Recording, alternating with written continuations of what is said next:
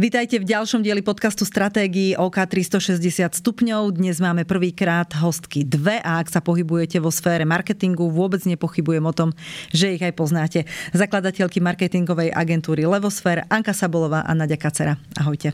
Ahoj, dobrý deň. Ahojte. Ahojte, vítam vás v štúdiu Stratégií a stručne vás aj predstavím. Anka sa venovala značkám Coca-Cola, Zero, Bonakva, uvádzala na trh rôzne ďalšie značky od San Nikolaus alebo aj Demenovku a Nadia uviedla na slovenský trh značky ako Monster, Kapy, Romerquell, riadila kampane pre Corgoň. Správne som to všetko povedala? Správne. Čo by sme ešte doplnili, Anka? Ja si myslím, že dôležitá je už tá prítomnosť, nie tá minulosť, že máme aktuálne Levosfér skoro 7 rokov, kde pomáhame jak malým, tak ale aj veľkým slovenským firmám so stratégiou a so všetkým, čo k marketingu patrí. Presne tak, to je asi to dôležité, čo je teraz. No a to, že sme mali to šťastie, že máme prax e, s týmito krásnymi veľkými značkami, tak e, to je také naše, to sú také naše detičky. To je tá a, škola do života. Áno. Tak a ešte máte aj váš vlastný podcast? Mhm. Vzdelávací podcast volá sa Marketing v praxi. Aj by sme zabudli, vidíš? Áno, ste máme. zabudli. A vy ste vraj také, že uh, ako by som to nazval, že, že zakladateľky slovenských marketingových podcastov, vy ste robili prvý marketingový podcast na Slovensku? Alebo, alebo prvý prvý, ktorý vydržal až do dnes. Tak by som povedala. Neviem, či sme boli úplne prví, ale myslím, že e, Kamil Aujesky bol ešte mm-hmm, pred nami áno, s jeho marketingovým pravda. backstageom a nie som si istá, či nejaká digitálna agentúra nemala online e, podcast, ale boli sme určite medzi úplne prvými a v podstate neviem, či sme jediní, lebo Kamil teda už podcasty nerobí, e, čo naozaj, že 4 roky, každý štvrtok poctivo vydávame. Mhm. Prečo to podľa vás ľudí prestáva baviť aj v marketingu, že, že nevydržia s podcastmi? Tak um, ono to nie len v marketingu, tak bežne v živote, e, že um, sme málo trpezliví a naozaj taký dobrý podcast, ktorý si buduje značku a niečo znamená na tom trhu, tak to trošičku trvá. Hej, a je tam dôležitá podľa nás absolútne tá pravidelnosť, to, aby sa to držalo nejakej formy, nejakého žánru a ono, možno dochádzajú síly, možno tie podcasty sú aj v tom také, že tá spätná väzba neprichádza, že hneď a každodenne, že je to skôr taký akože návalok, že, že možno tu človek musí udržať takú tú vnútornú motiváciu, že prečo to chce robiť. A to je možno na tomto náročné. A vy to prečo chcete robiť? No ja by som povedala, tak to ešte doplním, že no, lebo nemajú stratégiu, vieš? ja, ja. tak som si kusala do jazyka. Povie to tá Náďa, nepovie. Že vie, že našim cieľom bolo naozaj začať na Slovensku rozprávať o celom marketingovom spektre, alebo to, čo sme veľmi silne vnímali a stále vnímame, keď už sa to veľmi posúva, je to, že marketing bol primárne o komunikácii a o digitále. A my sme chceli hovoriť aj o produktu, o, o o produktoch, o portfóliu, o cenotvorbe a vlastne o všetkom, čo k marketingu patrí.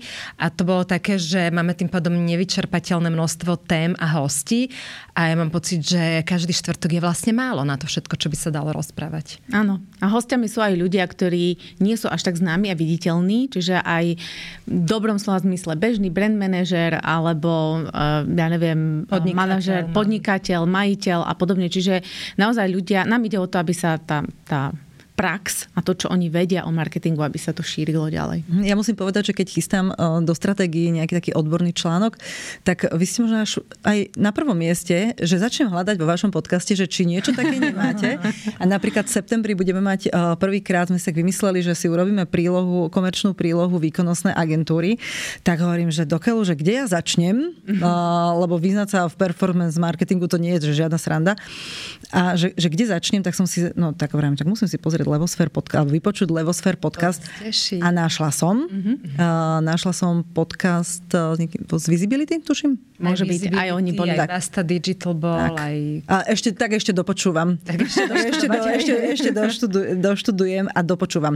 A okrem toho, že som rada, že ste prijali pozvanie do nášho podcastu OK 360 stupňov, tak ste prijali pozvanie aj na Stratégie Fórum. Áno. Bude 19. oktobra prídete. Hej, platí to Určite, stále. No, platí. Veľmi sa tešíme. A, a môžu naši poslucháči hádať, že akú tému sme vám zvolili, ako, čo budete garantovať odborne? Stratégia. že by to ty bol. Kto by to bol býval povedal? Že vymysleli sme vám panel, že marketingová stratégia. Veľmi invenčný pre vás. Áno. Uh, Prečo je podľa vás aj na odborných konferenciách dôležité hovoriť o marketingovej stratégii? Je to taká základná téma, ktorú by človek by povedal, že všetci ju majú nejako uchopenú, že všetci presne vedia, že je to taká skôr akoby teoretická téma, že učí sa to na školách, ale prečo by sa o nemalo hovoriť na marketingových konferenciách? Čo už len nové tam vieme priniesť? No, práve to, že, že je tak všeobecne známa a všetci si, nie že myslia, nechcem to povedať nejak pejoratívne, ale každý má pocit, že vie, o čo ide, tak sa tej téme treba venovať, lebo nevždy to je tak. Je tam veľmi veľa aha momentov. Dorasta nám pozaj mladá generácia, ktorá je taká rýchla a, a nerada robí veci, ktoré sú na 3 až 5 rokov a stále dostávame otázky, na čo je to dobré, keď sa aj tak všetko mení. Tak práve preto je dôležité rozprávať o stratégii, čo vlastne stratégia je a ešte možno výraznejšie, že čo nie je stratégia, pretože veľmi často sa to zamieňa. A to určite bude aj tou našou témou. Čo vo firmách škrípe najčastejšie eh, pri marketingovej stratégii, Janka? Čo ty tak vidíš? Ešte ja si myslím, že najväčší kameň urazuje to, že firmy vlastne veľakrát nerozumejú tomu, čo sa im deje, že nemajú dobre urobenú takúto domácu úlohu analytickú. Nerozumejú, prečo im klesa predaj, nerozumejú, prečo im nefunguje komunikácia, nerozumejú, prečo sa im nepredáva daný produkt, lebo do ňoho dali strašne veľa investícií. No oni si neurobili na začiatku tú domácu úlohu typu prieskum trhu, či zákazník chce to, čo ponúkajú, či konkurencia není cenovo výrazne nižšie, vyššie. Čiže podľa mňa toto je taký ten základ a potom vôbec to, že nerozmýšľajú nad tým, ako to správne vyskladať. Že veľakrát v tých biznisoch a bohužiaľ aj vo veľkých firmách a vo veľkých korporátoch sa veľa vecí robí intuitívne a to je podľa mňa ten kameň úrazu, prečo potom to začína škripať. Vidíš, že to by som si myslela, že to bude niekde v rodinných firmách, kde, majú, kde by to malo logiku, že sú to nejakí remeselníci, ktorí niečo akoby generačne vyrábajú a nemajú to odkiaľ vedieť, že nejaký marketing a marketingovú stratégiu treba, ale aj v korporátoch sa toto deje? No, ako v ktorých, samozrejme, že sú korporáty a korporáty, len korporáty aktuálne uh, majú ten, uh, tú výzvu, že je tam veľmi veľa mladých ľudí, pretože z nejakého dôvodu si úplne tých seniorov nevedia udržať, alebo si tam udržia jedného, na ktorého je 15 juniorov a tým pádom uh, je tam ťažká tá kontinuita a šerovanie toho know-how, toho best practice. Nie je na to čas, hej, to je ďalšia vec. Robí sa ad hoc? Robí sa ad hoc a keď hovoríme o stratégii, tak hovoríme o tom, že že tá sa skladá ako keby z troch častí, že, že rovnakú časť musím venovať e, analytike, akú venujem potom stratégii a toto sa ako keby vôbec nedeje, hej, že analytika sa vo veľa e, korporátoch vypúšťa, alebo jej tam zase na druhej strane Priveľa. toľko, mm-hmm. že to nikto nedokáže spracovať, alebo nevie, ako to spracovať a potom majú priestor pre prieskumné agentúry, ktoré učia korporáty, ako pracovať s datami. No a je to taký akože začarovaný kruh, ale cesta z toho von je, že e, naozaj bez toho, aby som vedela a rozumela tomu, čo sa deje a mala niekoľko vstupov, ktoré tak akože destilujem a ťahám do nejakého výsledku, čo je teda strategické myslenie, bez toho uh, veľmi ťažko budem mať veci pod svojou kontrolou. No. Mhm. Na čo značky zabúdajú alebo často preskakujú niektoré témy? Aj v tom 4P možno. Uh, no, podľa mňa, alebo teda je dôležité rozdeliť, že na čo zabúdajú v komunikácii, mm-hmm. lebo tu majú veľakrát tie značky veľmi vytunenú, hlavne tie veľké, ale čo častokrát je opomun, opomun, ope, opomenuté jazykové okienko, je napríklad, či majú dobre urobenú distribúciu. Mm. Je veľmi veľa značiek, ktoré pohoreli na tom, že vrazili peniaze do komunikácie, urobili ju výborne, ale ako sa to hovorí, že niekedy nemôže firmu nič položiť viac ako výborná komunikácia buď na zlý produkt alebo na produkt, ktorý sa nedá nikde kúpiť. Vlastne aj by som to chcela, bo sa mi to páči v tej reklame, ale neviem, ako ale sa neviem, to kúpiť, alebo keď to kúpim, som totálne sklamaná, alebo tá kvalita je zlá. Takže toto je častokrát zase taký jeden z tých kameňov úrazu.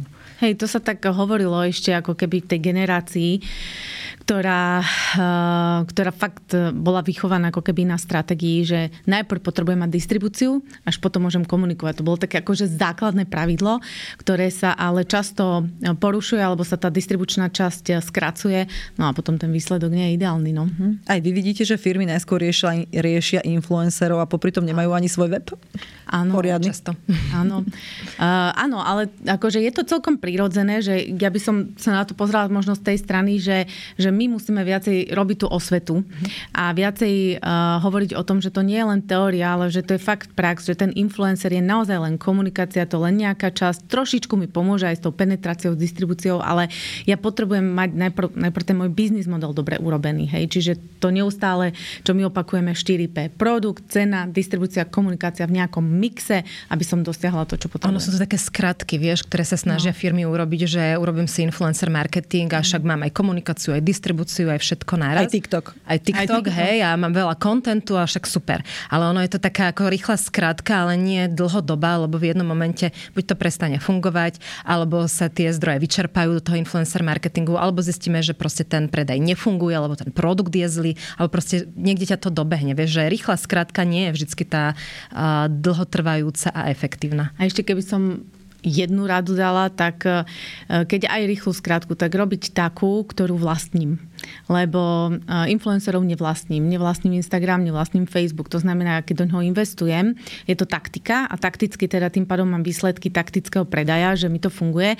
Je to, je to niečo, čo nie je dlhodobé, nie je to udržateľné. Takže vždy sa pozerám na to, že dobre, keď už aj toto robím, ale popri tom si budujem niečo, čo je moje, čo vlastním, teda vlastná databáza a robím to udržateľne. To znamená, že keď raz sa zmení niečo v tom priestore tých sociálnych sietí, tak ja mám ten, ten môj kanál, v ktorom prežijem. Že najlepšie je, keď ja som, akoby ja firma, som ja influencer. No ideálne. ideálne.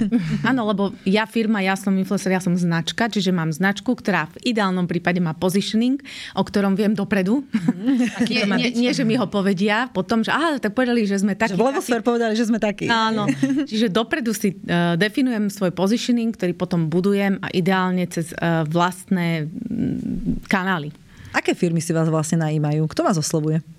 Čo, je to veľmi rôznorodé, lebo sú to jak malé firmy, ktoré začínajú a majú nejaký dobrý nápad a chcú ísť na trh, tak sú to aj veľké firmy, ktoré sú 30 rokov na trhu, príklad Tekmar, príklad 101 drogeria, ktoré v podstate majú už veľkú históriu na tomto trhu a prišli do nejakého štádia, kedy sa potrebujú posunúť ďalej a potrebujú sa na to pozrieť trošku s nadhľadom a zvonku. Takže je to v zásade taký veľmi rôznorodý mix od malých, stredných až po naozaj že veľké firmy, ktoré tu majú históriu. Ale máme aj také Ehm, spolupráce ako napríklad z L'Oreal, kde mm. pracujeme na, na tom, že vzdelávame v cenotvorbe, čo je... Čo je a dokonca aj v značke, vidíš. Si zabudla. A chcela som sa sústrediť na tú cenotvorbu, keďže to je často ako keby kameň úrazu uh, vo veľa biznisoch, že cenotvorba nie je len to, ako si stanovím cenu, ale to je uh, celé to, aby mi to fungovalo, že viem, za akú cenu predávam, koľko toho musím predať, aké mám náklady a tak ďalej. Čiže taký dobrý Excel. Takže to napríklad robíme, čiže máme tie spolupráce rôzne. A tak, jak hovoríme, že celé spektrum, lebo tá stratégia je v princípe rovnaká pre každý, ako metodologicky mm-hmm. je rovnaká, nie obsahovo, metodologicky je rovnaká a prispôsobuje sa tomu klientovi a jeho zadaniu. Vrátim sa ešte k téme stratégie fórum. Konferencia bude 19. oktobra. Ak ešte nemáte lístky, tak do konca augusta sú v ponuke ešte zľavnené vstupenky.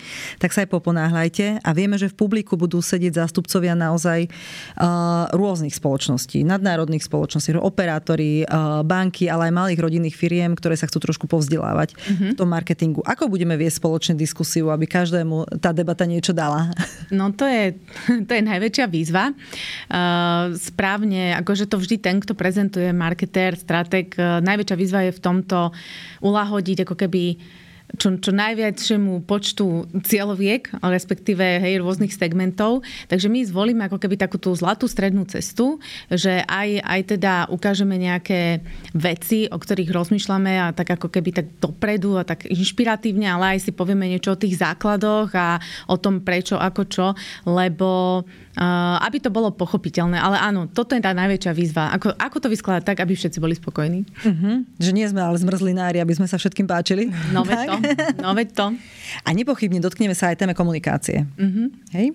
Uh, tá je veľmi dôležitou súčasťou marketingu a keďže sme dnes práve v podcaste, ktorého leitmotívom uh, je práve komunikácia, poďme sa povenovať uh, práve jej v postavení veľkej marketingovej stratégie. Ako veľmi je podľa vás dôležitá a kedy z vášho pohľadu má ideálne nastúpiť? Ono, my hovoríme vždycky, že v tom marketingovom mixe, v toho 4 alebo 5P, každá tá nožička je rovnako dôležitá. Že nemôžeme akoby podceniť e, portfólio na úkor komunikácie, alebo opačne nemôžeme aj zanedbať komunikáciu a hrať sa len s produktom, lebo nám to nebude fungovať. Raz sme mali v podcaste jednu dámu z Čiech, Dalenu Čevelovú, ona je taká, že marketingová čarodejnica sa volá. A ona nám vtedy povedala veľmi krásny príklad, ktorý si teda dovolíme zopakovať, že to je ako keď si v IKEA kúpite stôl. Montujete si nožičke, zrazu si, namontujete ten stôl tak, že každá noha je inej výšky. Ten stôl vám nestojí. Položíte na ňo pohár, pohár sa vyleje. Tak to je to isté s tým marketingovým 4P. Keď jedna noha, jedno to P, venujete sa jej viacej pozornosti alebo je vyššia, kratšia, tak vám to nebude celé fungovať. Čiže z nášho pohľadu strategov tá komunikácia je veľmi dôležitá, ale je rovnako dôležitá ako tie zvyšné 4 alebo teda uh, 3P, uh, ktoré vlastne v marketingu potrebujeme podchytiť. To je ako keby jedna vec. A druhá vec je, že kedy nastupuje. My tak uh, zvykneme hovoriť, že v podstate Náďa to už aj uh, trošku tak nastínila, že najprv musí byť dobre urobený produkt, musí mať dobre nastavenú cenu, musí byť dobre vybudovaná distribúcia, aby sa dalo kde kúpiť a vtedy nastupuje komunikácia, aby ten človek nebol sklamaný, že kúpi niečo, čo není kvalitné, alebo nebol sklamaný, že si ten super produkt z reklamy nemá kde kúpiť. Takže za nás by to malo byť v ideálnom svete, ale to samozrejme je od biznesu k biznisu v takejto postupnosti. Uh-huh. A aké typy značiek by si mohli napríklad tú komunikáciu robiť aj sami in-house? No, Robia si to? Máme, napríklad, Robia. máme Lego, ktoré si robí in-house. Oni majú celú agentúru u seba doma.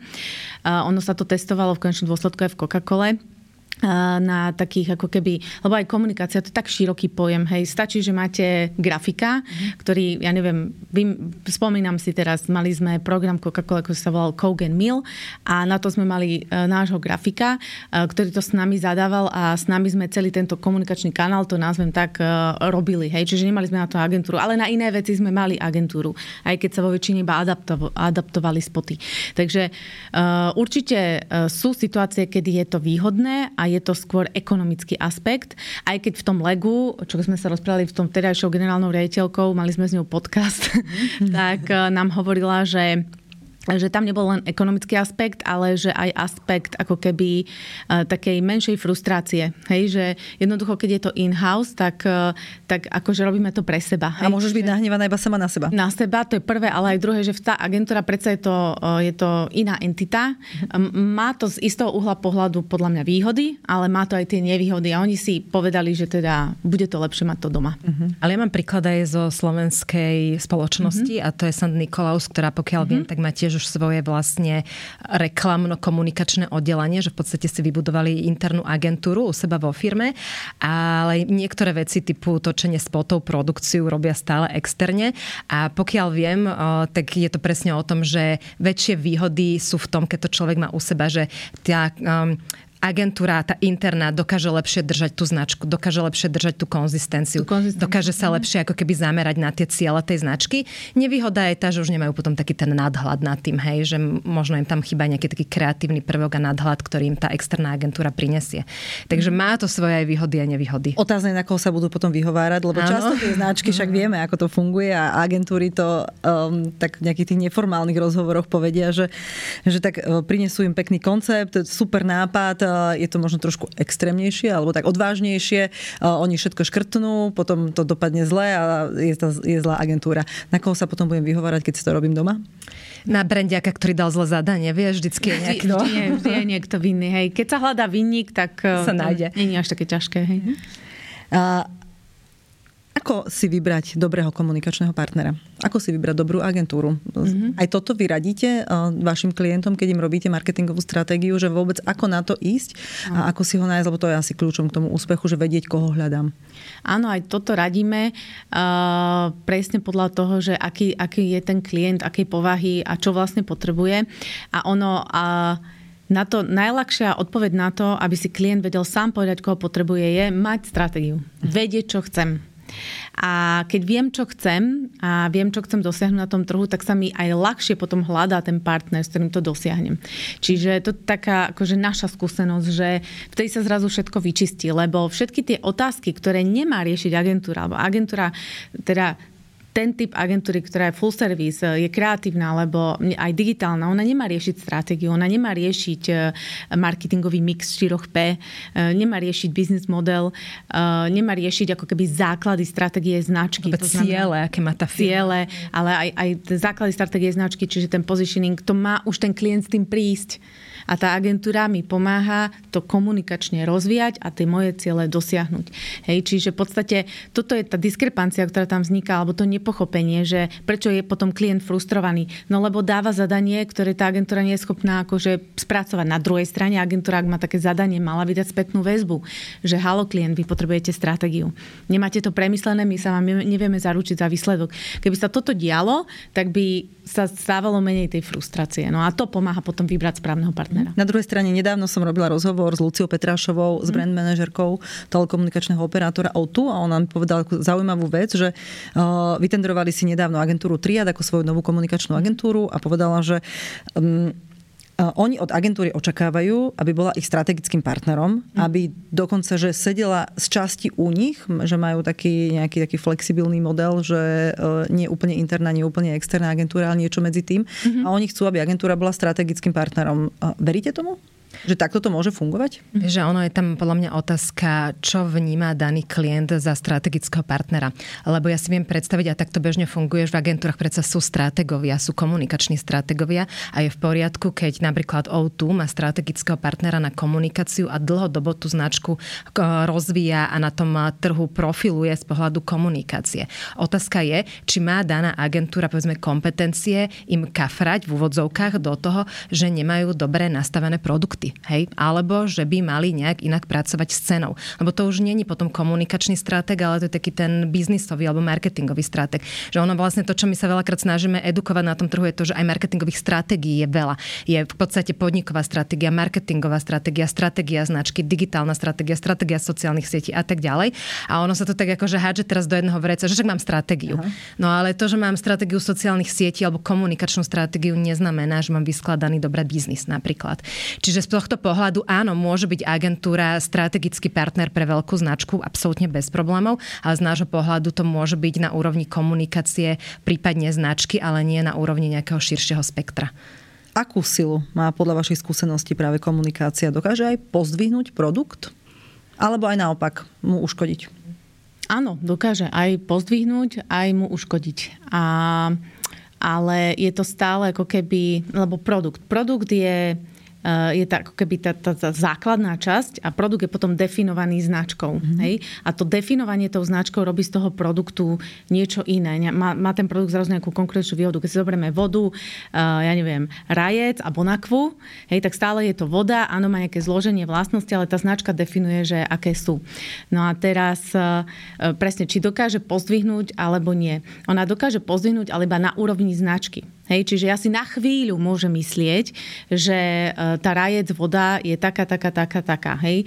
Lebo má brutálnu reklamu. Ďaká, strate- e, pardon, ďaká komunikácii. Potom ale keď už užívam ten produkt, tak vlastne tam nastáva ten, ten moment, že či mi to ten môj spotrebiteľ prepačením zožerie alebo nezožerie. Ak mi to nezožerie, tam, tam je presne ten, to, to, že by som mala komunikovať niečo, eh, čo je pravdivé, hej, čo naozaj kvalitatívne stránky toho produktu, ktoré naozaj tam sú.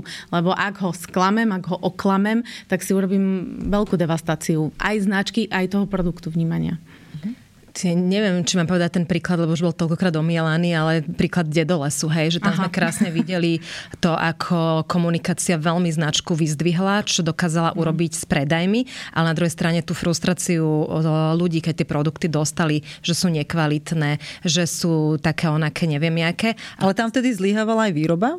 Aj tuším aj distribúcia. Áno, tam a... zlyhalo tých vecí veľmi okay. veľa, ale ako keby na margo toho, že produkt versus komunikácia, no. že tí ľudia, že keď si to porovnáme napríklad Fusakle, hej, tiež dostali počas covidu veľký uh, problém, hej, no. že nevedeli prežiť a v podstate ľudia ich podržali, lebo verili tomu produktu, lebo tie produkty mali kvalitné. Začali si ich kupovať na výzvu majiteľa a vlastne tá značka ako keby vtedy ustala to dané obdobie. Čo Dedalos mal iný príklad a problém, uh, ktorý sa tam udial, ale v podstate ten produkt uh, nebol OK a preto tí spotrebitelia neboli takí lojálni a mu nepomohli, ho nepodržali. No. Uh-huh. A komunikácia urobila naozaj veľa vtedy. Vy máte obidve veľké skúsenosti s launchovaním produktov uh-huh. na trh. Vidíme tam tú silu komunikácie, že čo dokáže pri tom, ako uvádzame nejaký úplne nový produkt na trh, čo dokáže komunikácia, či zázraky, alebo že ako to je možno, že podcenené?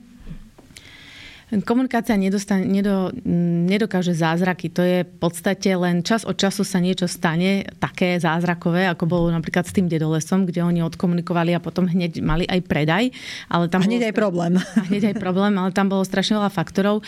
S komunikáciou sa ráta. Ja v podstate mám produkt, ktorému vybudujem nejaký stupeň distribúcie a môže to byť aj služba, hej, to nemusí byť fyzický produkt.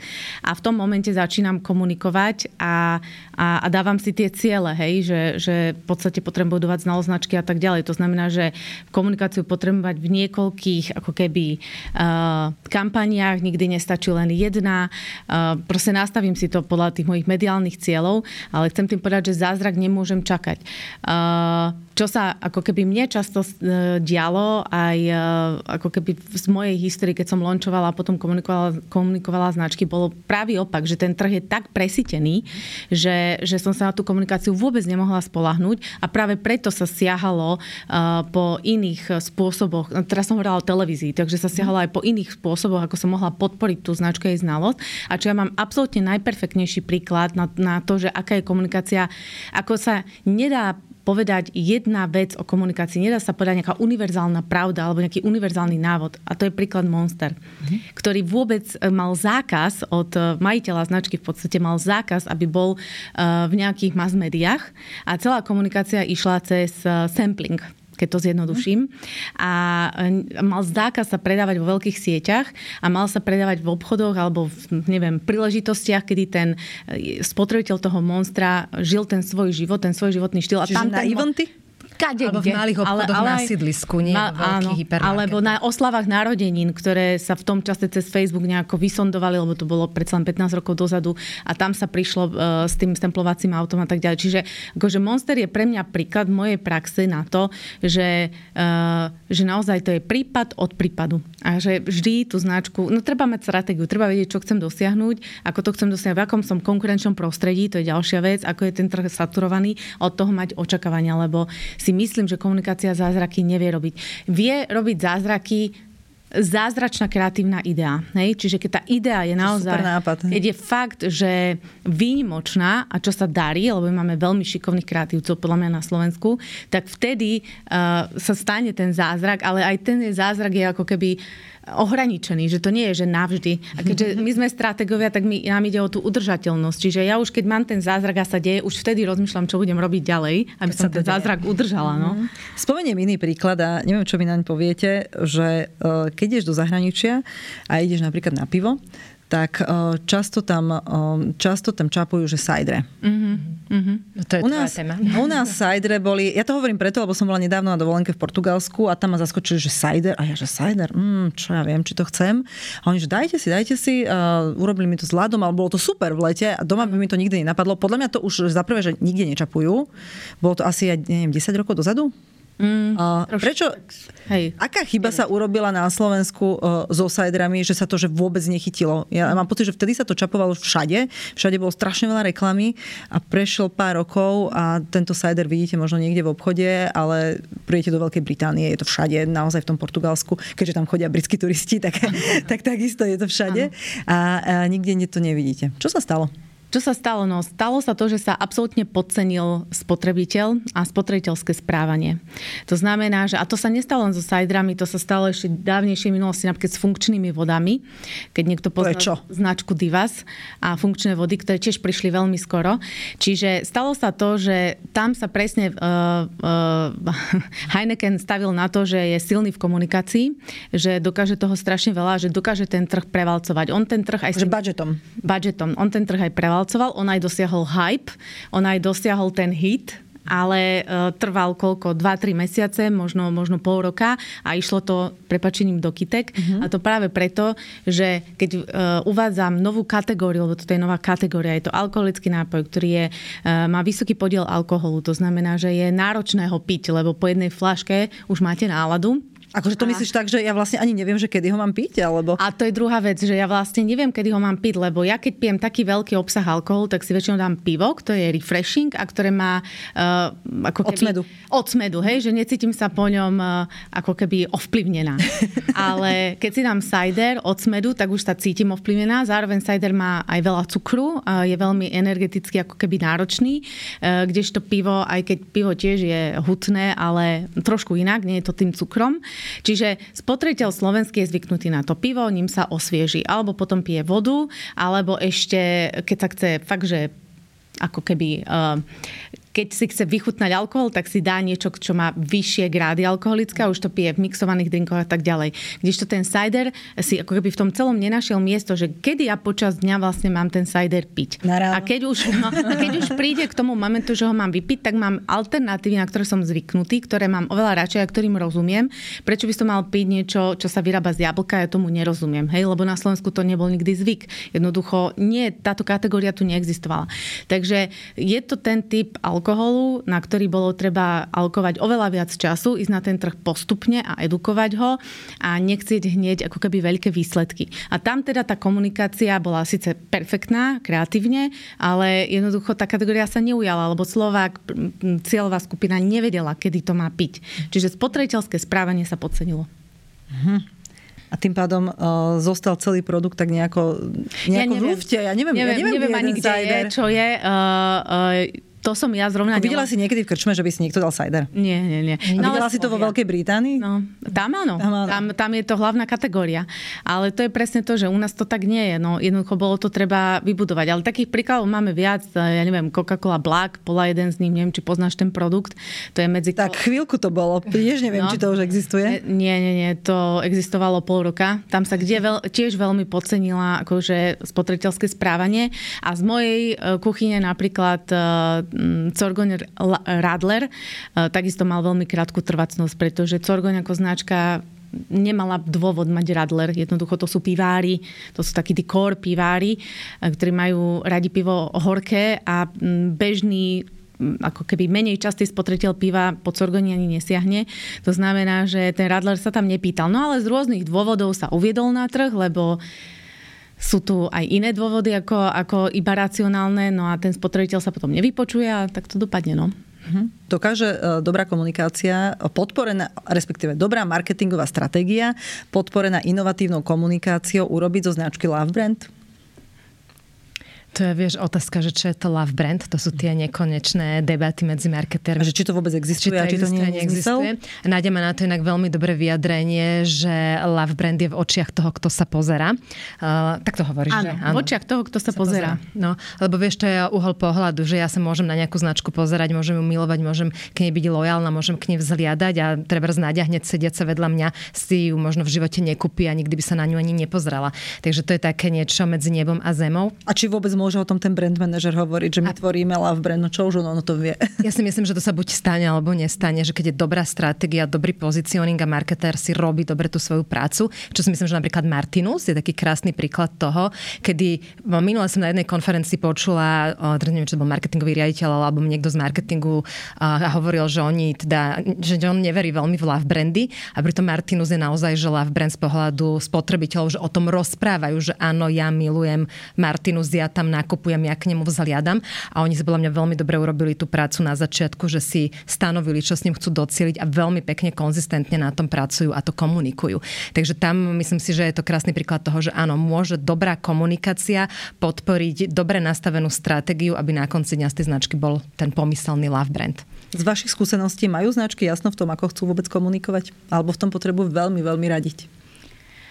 No, tak takto. Keď to berieme, že značky, tak Čakaj, je jednoduchšia to... otázka, nie? tak, uh, lebo to sú vždy ľudia, ktorí riadia značky. To znamená, že tam dochádza k tomu, že uh, pokiaľ na začiatku, keď e, značka vzniká, e, je za ňou niekto, brand manager, ktorý si uvedomuje, že on ten svoj, vlastne tú stratégiu značky musí niekde napísať, musí, musí niekde napísať tie východzie, bod, body a to, čo s ňou urobil a čo sa stalo a tak ďalej, aby ten, kto to po ňom preberá, keď ju aj rebranduje alebo relaunchuje, tak aby dodržiaval to, čo sa už stihlo vybudovať, aby tam bola tá kontinuita. Ak sa toto deje, tak, e, tak značky fungujú, ale čo sa vlastne stáva je presne presne to, že toto sa nedieje. My nemáme kultúru budovania značiek, pretože uh, ja som v marketingu 20 rokov a keď som ja začínala, vtedy sa len ten marketing nejak tak akože začal, že to máme kopec podcastov, začal nejak tak akože... Ja keď som študovala marketing, ja ho ešte nemal kto učiť. Hej, čiže v podstate my nemáme tú kultúru, my nemáme, my, my, my ešte úplne nevieme, ako, ako vlastne tie značky, a teraz hovorím, nie z krátkodobého hľadiska, ale fakt z toho konzistentného z hľadiska budovať. Že my tu máme maximálne 20-ročné značky, hej, ak nemyslím na tie značky ako Coca-Cola, ktorá je 100 rokov, ale to nie je výsledok Slovenska, že ona je tu 100 rokov.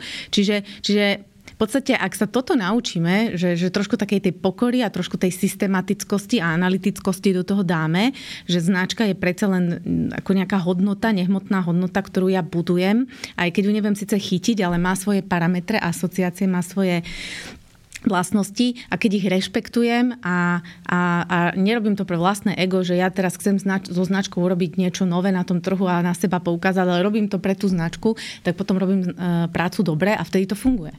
Hej. Anka, podľa teba, e, ktoré sú kľúčové atribúty tej dobrej komunikácie? Čo tam musí byť jednoznačne? No, poprvé tam musí byť eh, dodržaná konzistencia. To znamená, že keď viem, čo je môj positioning a dlhodobo ho budujem, tak nemôžem ulietavať. To sa veľakrát tej komunikácii deje. A po druhé, tam musí byť naozaj dobrá kreatívna myšlienka, aby som dokázala zaujať toho spotrebiteľa, aby v tej mase komunikácií si ma všimol a si ma zapamätal, lebo to je dneska podľa mňa že veľmi ťažké. No a po tretie, musí tam byť dostatočný rozpočet a ak nie je dostatočný rozpočet, tak musí to byť dostatočne šikovne vymyslené, aby si ten spotrebiteľ tú kreatívnu ideu na ten konzistentný positioning niekde mohol aj všimnúť, aby tam bola nejaká frekvencia, aby som ho zachytila na nejakom mieste, kde on sa nachádza. A toto je niekedy podľa mňa trošku podceňované, že firmy aj dajú veľký budget do komunikácie, ale urobia to tak Uh, nechcem povedať, že masovo, lebo masovo je to v poriadku, ale tak jednotvárne, tak štandardne. A nehľadajú možno také tie kreatívne cesty, že ako inak, kde inak. Uh, vieš, že ako keby nielen v tej kreatívnej idei byť kreatívny, ale v tom komunikačnom kanáli byť kreatívny. Ja ti poviem príklad, neviem, či môžem, to z našej dielne. Mali sme kliniku estetické medicíny, Mazreku Medical, čo bola úplne, že maličká začínajúca klinika, ktorá prišla zúfala za nami, že ako mám preraziť na tomto saturovanom trhu, kde sa dávajú neskutočné peniaze do komunikácie, sú tam celebrity, sú tu x rokov na trhu, že čo ja mám robiť. No a teda okrem toho, že sme nastavili stratégiu, tak eh, v rámci komunikácie a kampane, ktorú sme robili, keďže ten rozpočet bol obmedzený, nebolo to ešte však nemala z čoho ešte ťažiť, tak sme urobili billboardovú kampaň s tým, že sme mali, ja teraz neviem, že či 5, 6 alebo 7 billboardov v Bratislave, ale cieľene, tzv. guerilla marketing, na miestach, kde sa nachádza zákazník a to je no, pred konkurenčnými klinikami. Mm-hmm. To znamená, že samozrejme ono nebolo to vždy, že pred vchodom do danej konkurenčnej kliniky, ale v tom okolí, ako ten zákazník išiel do danej kliniky, tak našiel billboard aj na túto novú, ako keby mladú a, kliniku estetickej medicíny. A to bol jeden z mnohých kanálov, ktoré sa vtedy využili. Napríklad potom tam bolo, čo sa veľmi využívalo, a to nebol ani komunikačný kanál, ale že že sme nekomunikovali produkty, ktoré predáva, ale tzv. metódu, jej prístup k tomu, ako sa pozera na ženskú krásu.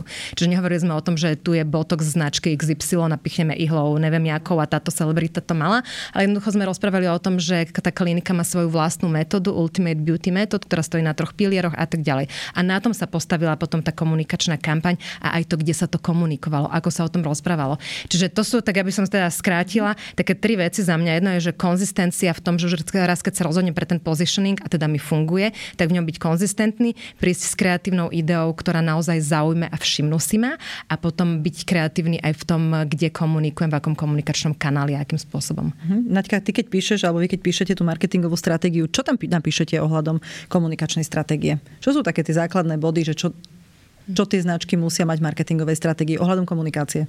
Poviem jednu vec, ktorá je podľa mňa taká aha, taký aha moment, že keď tam máme teda to ako štvrté marketingové P, alebo teda jedno z tých štyroch komunikácií, aby som ho nedala do pozície štvrtého, tak ako úplne prvé povieme, dobre, v stratégii sme si určili takéto uh, vlastne, že prečo, ako, čo. Máme asi takýto obsah, budeme sa venovať týmto témam. A teraz tie témy my zoberieme a povieme 50% celkového vášho obsahu komunikácie budete venovať značke a tejto téme.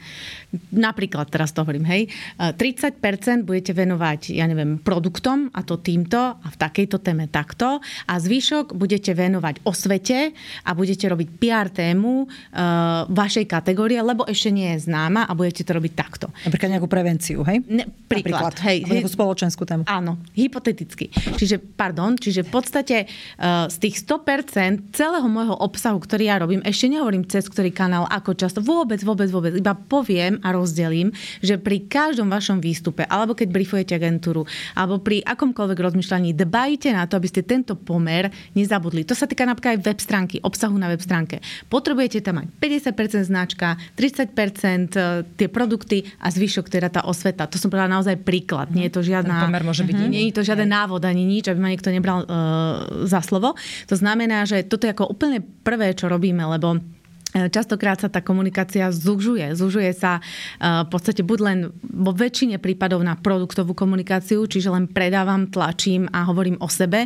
Toho zákazníka svojho a spotrebiteľa vôbec nevnímam. Hovorím len o tom, aký ja som úžasný, aké mám úžasné produkty, jak úžasne predávam, jak čerstvo predávam, jak lacno predávam, jak neviem ako predávam. Čiže uh, zabúda sa na to, že vlastne máme tú marketingovú koncepciu, že treba zaka- začať teda od toho zákazníka. No a toto rozdelenie tých tém mi to aspoň nejakým spôsobom zaručuje. Čiže to je jedna z tých vecí napríklad, ktorú riešime.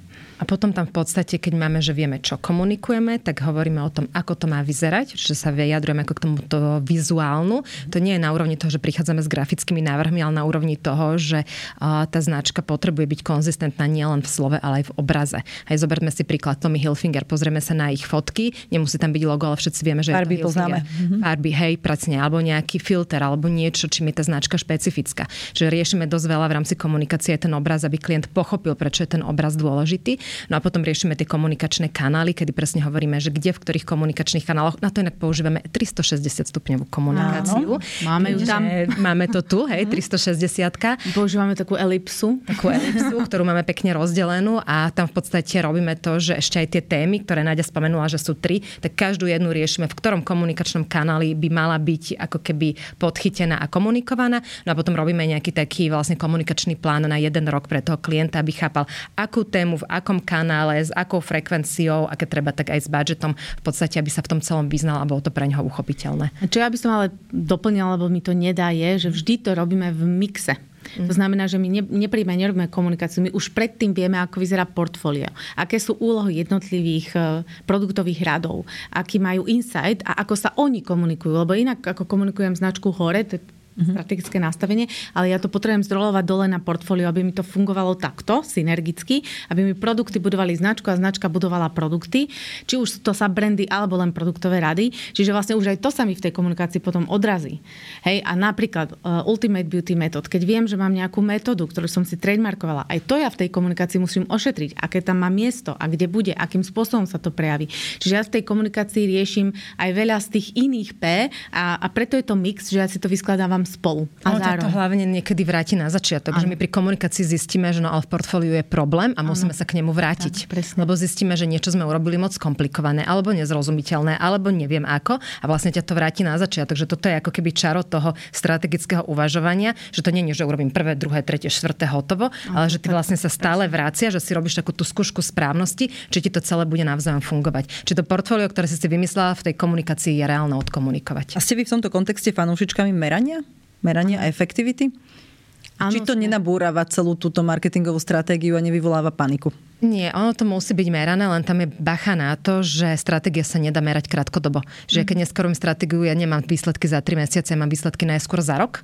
Čiže my keď robíme v rámci stratégie ciele, ktoré sú presne to, že klient aby si vedel povedať, či mu to teda splnilo to, čo chcel, tak robíme krátkodobe, to je jeden rok a potom robíme dlhodobé 3 až 5 rokov. Mm. A v podstate aj teraz máme klientov, ktorí po tých neviem, 3, 4, 5 rokoch sa vracajú a dávajú nám, dávajú nám tú spätnú väzbu.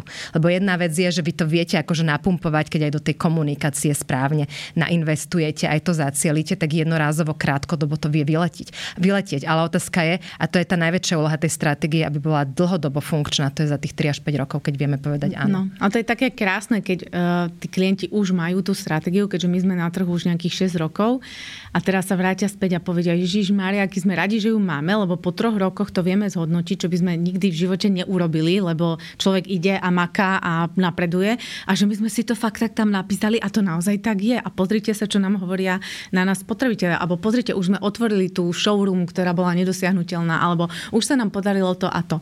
Ja netvrdím, že je to len uh, vďaka stratégii, lebo tam je veľká váha toho, ako je tá stratégia implementovaná a tak ďalej, tak ďalej. Ale uh, v rámci tej stratégie sa to robí proste vedome a ja si dovolím tvrdiť, že istejšie. Počúvajú klienti aj na také vaše rady, že, že netreba robiť paniku a zmetky, keď niečo um, aktuálne nevíde dobre v nejakom meraní a nemeniť hneď celú stratégiu a neprekopávať ju zbytočne, respektíve, že kedy áno, No, stratégia má také konštanty a premenné. A môžeš do... Neviem, čo myslíš, ale ja no. myslím na to, no. čo ja by som povedala, no, že v podstate ono to vždy funguje tak, že my urobíme stratégiu, ktorá je na tých 3 až 5 rokov, tak. ideálne 5, ale potom je tam e, každý rok, keď by sa mal, by sa mal robiť biznis plán. To znamená, že adaptuješ tú stratégiu na aktuálne podmienky, lebo áno, keď sa stane niečo typu COVID alebo vojna na Ukrajine, tak je potrebné si sadnúť a povedať si, OK, to, čo sme si nastavili, sedí to, nesedí to v aktuálnych podmienkach, čo potrebujem zmeniť. A tí klienti No, je to rôznorodé. Ono vo väčšine prípadoch uh, im veľmi tá stratégia pomáha práve v tom rozhodovaní, že keď nastane kríza, tak oni vedia, nad čím majú rozmýšľať. Lebo keď nemajú stratégiu, vtedy nastáva tá panika. Že toto sa nám vlastne, však mali sme ten COVID aj vojnu uh, na Ukrajine za sebou veľmi silne s našimi klientami, ktorí sú s nami už dlho. A to bolo presne to, čo nám hovorili, že vďaka tomu oni vôbec vedeli si sadnúť a rozmýšľať nad tým, čo mám zmeniť, čo nemám zmeniť, v čom pokračujem, v čom nepokračujem. Čiže prispôsobili to danej situácii. Že stratégia nie je niečo, niečo, čo je vytesané do kameňa a nemenné. Je to niečo, čo nám dáva také, že pevné základy a smerovanie cesty, ale keď je potrebné na chvíľku z tej cesty odbočiť, lebo neviem, cesta sa búra alebo opravuje alebo dačo, no tak urobím odbočku a vrátim mm. sa naspäť. Hej, že najhoršie je na tomto, keď tá firma, a to sa veľakrát stáva, nevie kam ide, nevie čo chce, nevie prečo to tak robí a tak akože striela hokus pokus, no a potom to nefunguje. Potom, potom vzniká ten chaos. Áno, lebo stratégia je v podstate o tom, že používame to myslenie minulé, čiže nejaká analýza. Rešpektujem to, čo sa deje teraz na trhu, ale zároveň používam aj budúce myslenie. Čiže keď sa robí stratégia na 3 až 5 rokov, tak ja tam napríklad spíšem aj potenciál tej spoločnosti. A keď príde kríza, tak tá, tá, tá firma len príde a zoberie ten papierik alebo tú stratégiu a pozrie sa, aha, takéto to máme možnosti. Sedí nám niečo na túto mhm. krízu, vieme to hneď vyťahnuť zo šuflíka? No vieme, lebo to spojíme a už to ide. Ale keď ja dostanem stres, paniku a v podstate nemám ani nič, ja neviem, kto som, prečo som, kam idem, pre koho, čo toto, tak ja sa vlastne neviem ani rýchlo rozhodovať, ako to rýchlo zmeniť. Hej, to je ten paradox. Mhm. Ako sa pozeráte na spoločenské témy, ktoré firmy v posledných uh, už rokoch, tak by sme to mohli nazvať, uh, rady komunikujú uh, vo svojich uh, konceptoch. Zaujíma ma ale hlavne váš pohľad na to, ako, ako tieto spoločenské témy vlastne korelujú s ich produktami, s ich službami alebo mm-hmm. s ich brandom. Čiže myslíš eh, LGBTI a myslíš Napríklad to, eh, ekologické zelenú. témy mm. ja, a rôzne. Ja, ja mám na to taký, akože, ale to je môj súkromný názor marketera, že pokiaľ uh, to naozaj vyplýva z DNA, pričom DNA jedna, DNA značky alebo sa definuje ináč aj v stratégii, je nemená. To je tá konštanta, ktorú som tu spomínala. To je niečo, čo nemôžem zmeniť za žiadnych okolností. Ak by som to mal zmeniť, musím mať inú značku. Mm. Takže ak mám v DNA niečo takéto, tak potom áno. Po do toho, rob okolo toho obsah, uh, rob osvetu, informuj, žito. Hej? Lebo pokiaľ to má byť len niečo, čo využívam takticky na nejaké... trend ako trend, je to, ako ten spotrebiteľ to prekúkne.